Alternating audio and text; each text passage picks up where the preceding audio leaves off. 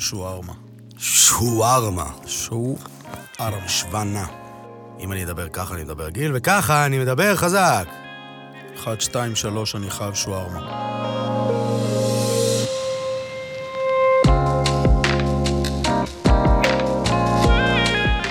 ברוכים המצטרפים, אהלן, שלום לכל המאזינות והמאזינים. אתם כאן איתנו בפודקאסט וינקלר קליני, כל האמת על כירורגיה פלסטית ואסתטית, והפעם פרק שלישי, מי המאמין, כל האמת על מכשור רפואי וטיפולים לא פולשניים. כאן איתי, כרגיל, נמצא the one and only, פרופסור אייל וינקלר. מה שלומך? בסדר, תודה רבה. פרק שלישי, אה? פרק שלישי, כן. איך שהזמן רץ כשנהנים. לגמרי, מי המאמין.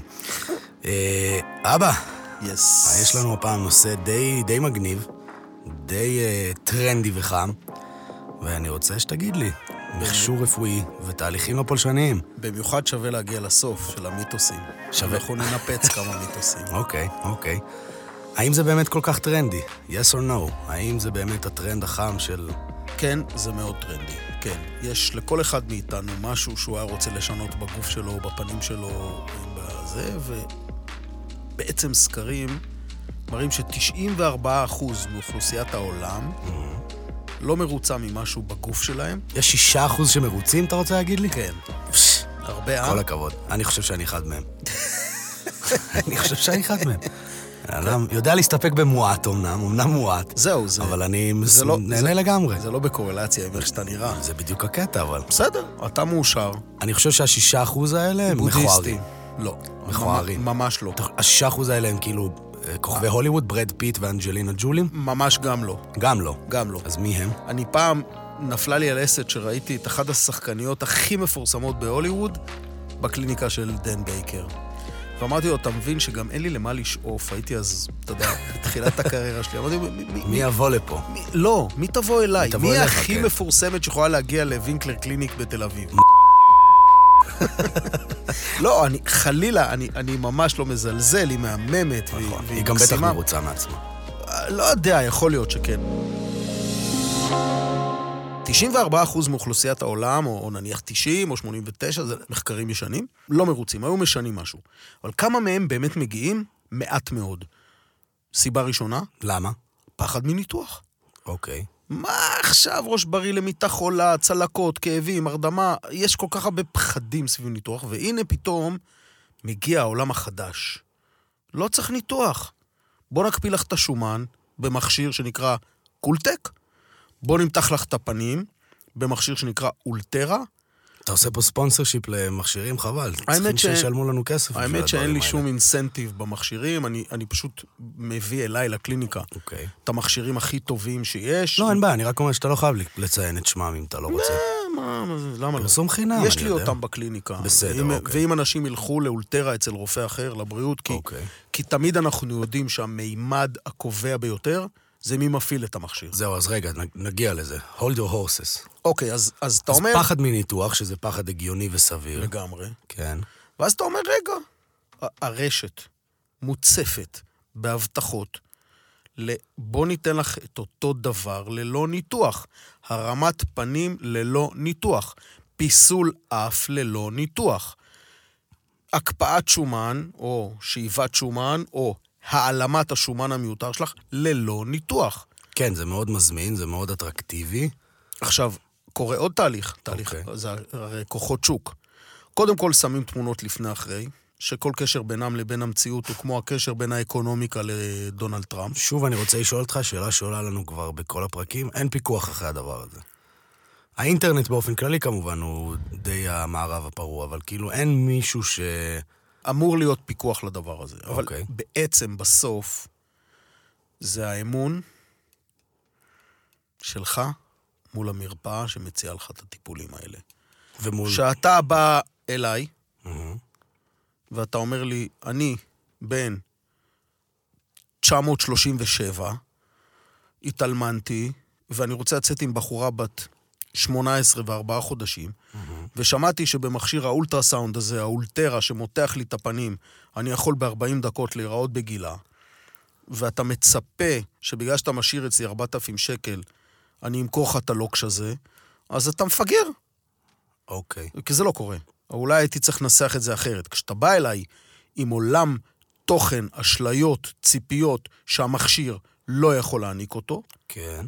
אז אתה תקבל ייעוץ הוגן שאומר לך, אדוני, אתה לא תיראה ככה. זה לא יקרה. האם אתה תקבל ייעוץ הוגן, ובכמה מהמקרים אתה באמת מקבל ייעוץ הוגן? עכשיו, אם המכשיר הזה עולה 40 אלף יורו, וצריך לפחות לעשות איקס טיפולים במרפאה שקנתה אותו, כדי להוציא אפילו את העלות, ואחרי זה להתחיל להרוויח, האם תקבל ייעוץ הוגן? אני לא חושב. אוקיי, ברור שלא. אוקיי. וככה זה מתנהל, אבל יחד עם זאת, מושקע, צריך להגיד את האמת, מושקע בעולם הזה של טכנולוגיה לא חודרנית, ים של כסף. מהמם.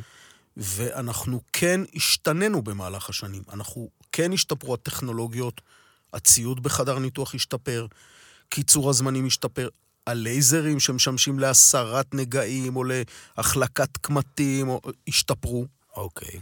וכבר לא צריך להיות מנתח בעל ניסיון של 22 שנים כדי לדעת להפעיל את המכשיר הזה. אתה יכול להכשיר צוות של רופאים פחות מנוסים, אפילו לפעמים אחיות, שיכולות להפעיל ציוד בבקרה ובפיקוח הרופא. ולכן, גם כשיש מכשיר מצוין, צריך לדעת את מגבלותיו, התוויות הנגד, מה בעד, מה, מה, מה מותר, מה אסור ולמי זה מתאים.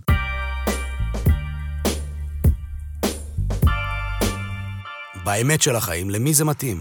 מי צריך לבוא, מי עושה את זה, או מי האנשים שאתה כן אומר להם? אישה בת 40, שהתחילה את תהליך ההתבגרות שלה, כי מבחינה גנטית היא ירשה אור פחות טוב, או שהיא ירדה כמה קילוגרמים טובים במשקל וקו הלסת שלה קצת צנח, והיא עדיין לא מתאימה, לא רוצה או לא צריכה ניתוח מתיחת צוואר, יכולה להשתמש ביכולות של האולטרסאונד, שמחמם את השרירים התת-עוריים ויוצרים אפקט של מתיחת הצוואר וקו הלסת, והיא לא תפסיד מזה שום דבר אם זה לא עובד, חוץ מאשר כסף. הבנתי. בהבנה הזאת, לאישה הזו, זה מתאים. מעולה. עכשיו, זה סדרה של טיפולים? זה טיפול אחד? אני חייב הכל, להתמיד תלו, בזה? הכל תלוי באיזה מכשיר ועל איזה טיפול אנחנו מדברים. אוקיי. למשל, הקפאות שומן, אנחנו אומרים לאנשים שיש סיכוי טוב שהם יצטרכו, אם זה עובד,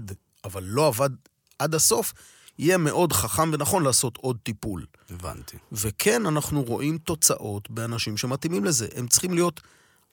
בוא נגיד שאם הייתי מסכם במילה אחת למי מתאים המכשור הלא חודרני, לאוכלוסיית הביניים. אוקיי. לאלה שהם לא לפני הזמן, ולאלה שהם לא כבר אחרי הזמן.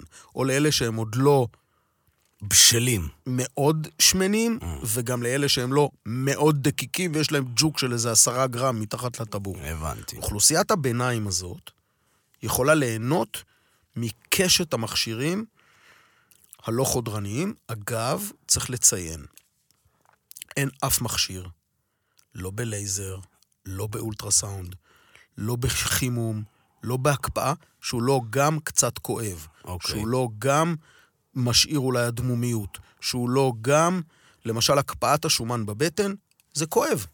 זה כואב לאיזה עשרה ימים. עכשיו, כאב הוא דבר מאוד אינדיבידואלי, יש אנשים שזה, שמה שאותי הורג, וגורם לי, אתה יודע, לא לישון בלילות ו... כן. ו... ו... להם זה לא מזיז. לא מזיז.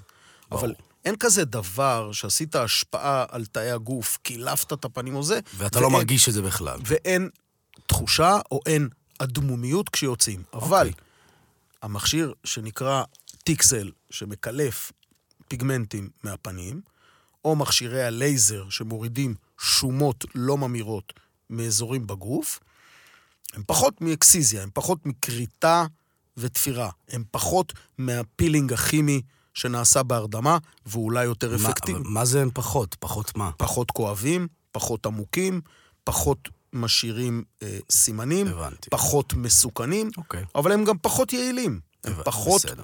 מתוקפים ברמה של אבטחה. זה איך נראה העתיד של זה? האם אתה חושב שזה ילך ויעשה יותר נפוץ? האם זה ילך וייעלם? כן. קודם כל, זה... ככל שההכשרה בכירורגיה קוסמטית הולכת ומתארכת, וככל שהשוק הזה הופך ליותר ויותר אנשים רוצים לעשות בו כסף, וככל שיושקע יותר טכנולוגיה וידע בתוך כל התחומים האלה, אנחנו נגיע בעתיד לדברים מאוד מאוד יעילים. אני, בהערכה הצנועה שלי, עם כל השינויים וכל המהפכות הטכנולוגיות, בסוף האדם הוא בלב המכונה, אוקיי. וזה הכל יהיה באמת תלוי גם בשיקול הדעת של בחירת הטכנולוגיות וההפעלה שלה. אבל העתיד, העתיד הוא, אתה יודע, העתיד הוא מדהים. העתיד, בוא נגיד שבעתיד יהיה הזרקה של תאי גזע שהם פלוריפוטנטיים, זאת אומרת רב-תכליתיים, ויכול להיות שנזריק למישהו לקמטים תאי גזע עובריים מהיום שהוא ייוולד, שנקפיא לו אותם וימחקו לו את הקמטים, אנ- אנחנו לא יודעים.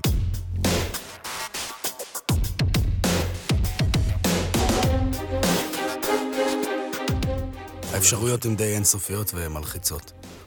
אותך הן. מלחיצות. בעיניי, אני חושב שבסוף, מכל הסרטים המפחידים האלה, של אנשים איומים שמשתלטים על... בוא נניח, ניקח את הקורונה. אוקיי. בוא נניח שהקורונה זה מזימה סינית להרעיל את המערב, כמו ש... לא מופרך, לכאורה. שידידנו... אז בסוף, כן. שרדנו את זה. אנחנו נמציא לזה חיסון, נפתח לזה חיסון. הסתגרנו בבתים ולא קרה כלום. הפסדנו ים של כסף, אבל נשארנו בחיים. האנשים שנפטרו, למרבה הצער ומבלי לזלזל, מאוד חולים עם מחלות רקע. בסוף הקורונה תהיה כמו תאונות דרכים, אנחנו נלמד לחיות עם. אותו דבר אני חושב על טכנולוגיה לא חודרנית. לא, אבל האם זה ישתפר מספיק ברמה של אתה לא תצטרך? הרי היום, אם אני מבין בין השורות, זה עוד, אנחנו עוד לא ביכולת המרבית של התופעה הזאת. זאת אומרת, זה עוד לא קסם. תראה, זה עוד לא עובד במאה אחוז. האם זה יגיע לשם? יש את הסרט המפורסם של אלמודובר, האור בו אנו חיים. אז אפשר לאהוב את הבמאי, אפשר פחות לאהוב את הבמאי, אבל יש שם שני דברים שהם ממש עוצרי נשימה בשביל מנתח פלסטי. אחד, הניתוחים לשינוי מין, אתה זוכר שבתור עונש לאנס הפכו אותו לאישה, ושני, החלפת כל האור בעקבות כוויות. עכשיו, כשאתה מסתכל על הסרט הזה, אתה רואה בו פנטזיה, אתה רואה בו קולנוע. אני מסתכל על הסרט הזה, ואני אומר לך שאני רואה גם דברים שכבר קורים, ובוודאי דברים שעוד יקרו, של שימושים בתאי גזע, של זה, ואני לא בטוח שצריך לפחד מהטכנולוגיה המתקוד... המתקדמת הזאת. צריך לדעת לשמור על קודים אתיים ומוסריים, וזה מחזיר אותנו כאילו להתחלה, אבל אני לא מפחד מהתקדמות מדעית וטכנולוגית.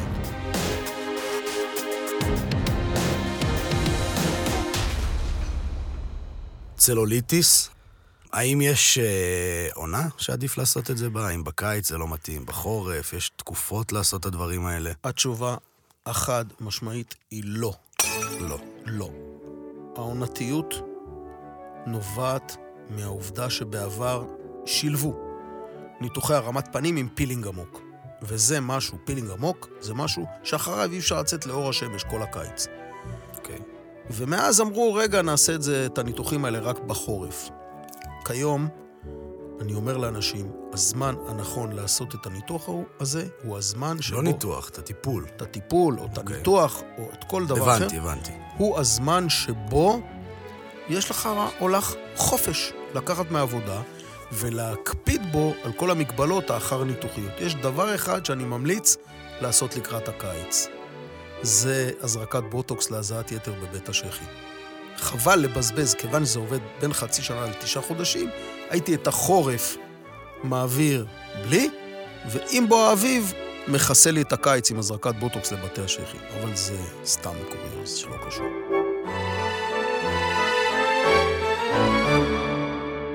הפודקאסט נקרא אה, כל האמת על כירורגיה פלסטית ואסתטית, אז אני רוצה לשאול אותך, באמת, תכלס, אפשר לעשות כל הטיפולים האלה אצל קוסמטיקאית? אני יכול לעשות את זה ביותר זול ולא אצל מנתח פלסטי?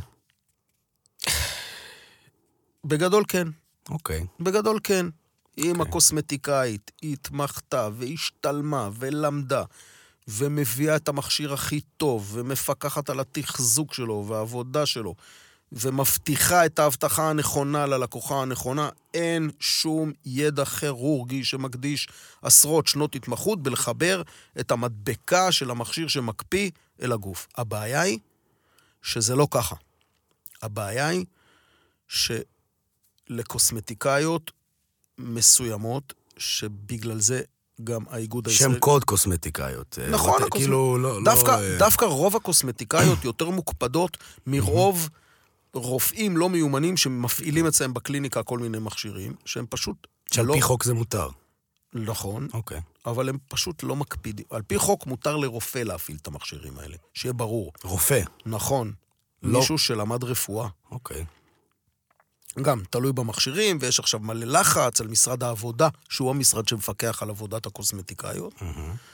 לאשר ולאפשר, ואני בכלל לא נכנס לזה, כי זה כל כך גדול וכל כך מרוחק ממני, אוקיי. שאני לא יכול להשתלט על זה, ואני יכול להגיד שאצלי, במרפאה, מקבלים ייעוץ הוגן עם אחריות רפואית של מומחיות מלאה. מי שרוצה לבחור שיפעילו עליו את המכשיר הזה יותר בזול, או במקום אחר, או עם מישהו אחר, סבבה. אוקיי.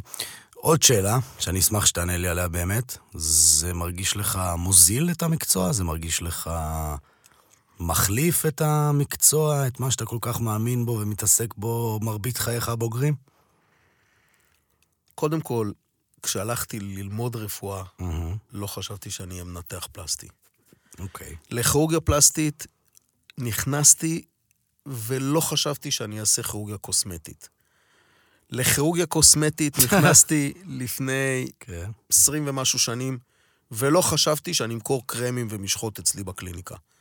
להגיד לך שהוזלתי, שנהייתי מוזל? אני לא חושב. אני היום מנסה למשל למכור מיזם שנבוא אליך הביתה להזריק לך. אוקיי. היית שואל אותי, תגיד, אתה רואה את עצמך בעתיד, בעוד 30 שנה, פרופסור? כן. מנהל מחלקה? כן. כירורג מצוין? כן. הולך לבתים להזריק בוטוקס? לא. אבל, אתה יודע, ההתק- בסוף- ההתקדמות, בסוף... המציאות. בסוף המציאות, כן. ואני לא בטוח שאנחנו צריכים להיות כל כך שחצניים כלפי פרנסה. אם אנחנו נעשה את זה באופן מהוגן, אסתטי, אתי, בטוח, טבעי, למה לא?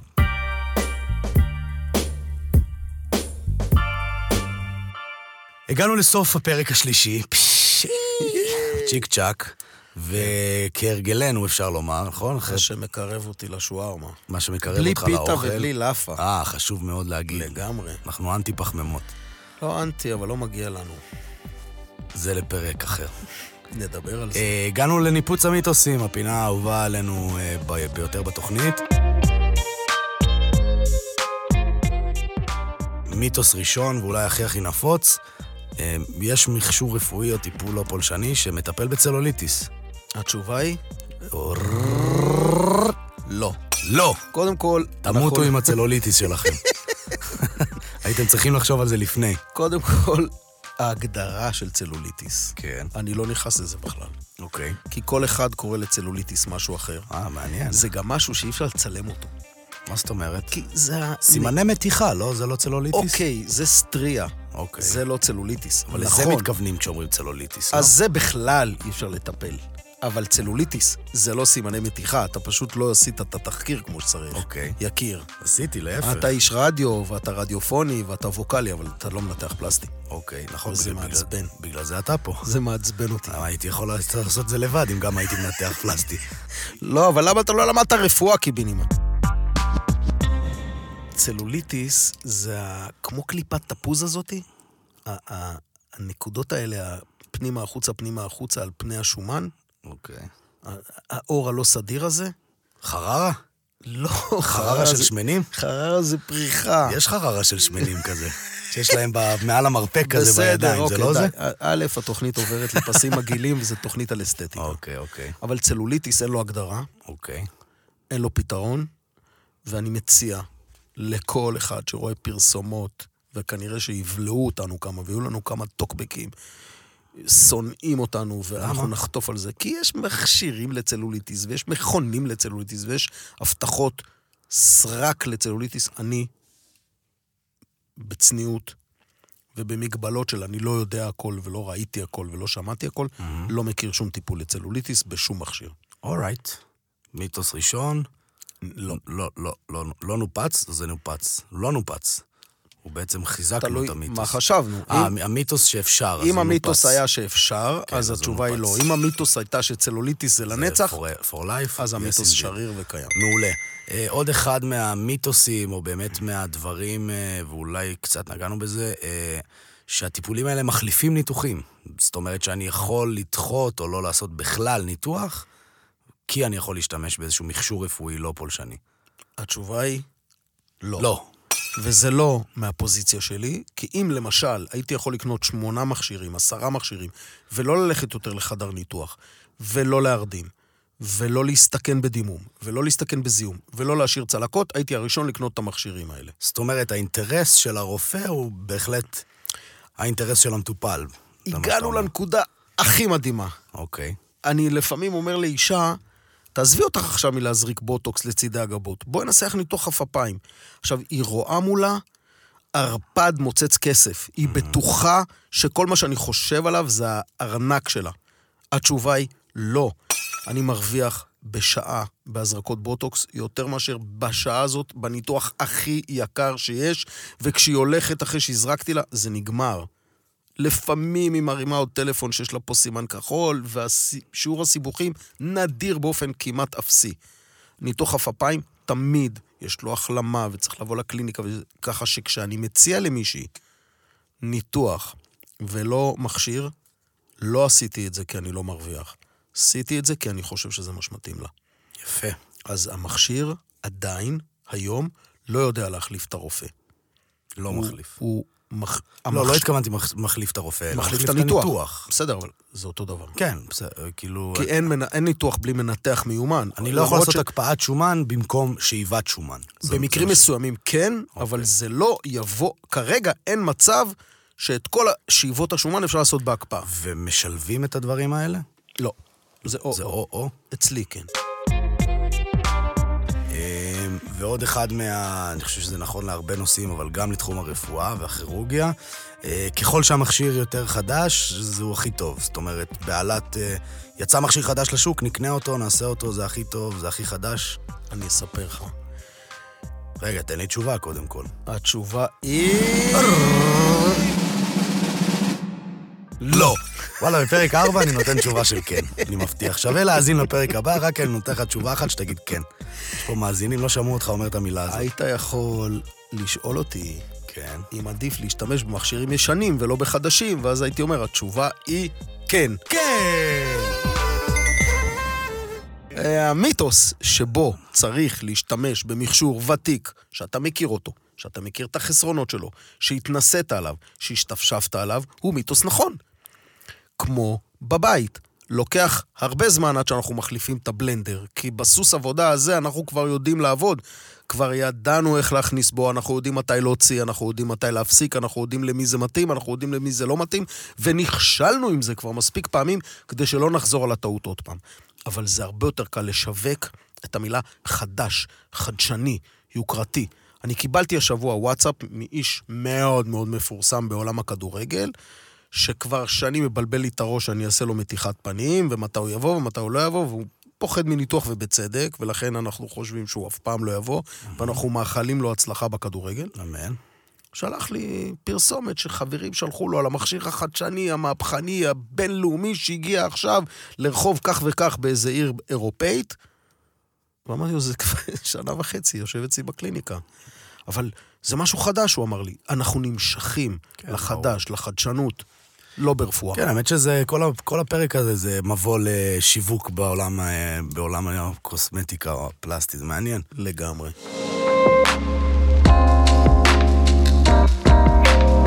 תודה רבה רבה שהאזנתם. עד כאן עוד פרק של וינקלר קליניק, כל האמת על כירורגיה פלסטית ואסתטית.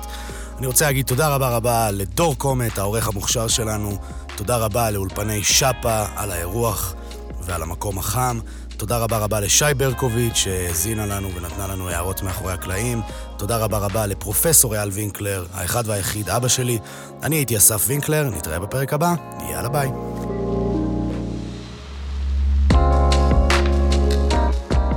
היה לי כיף.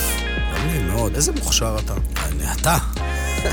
אני רק הכל פה מאחורי הקשקושים האלה. יאללה, נתראה בפרק הבא. האמת.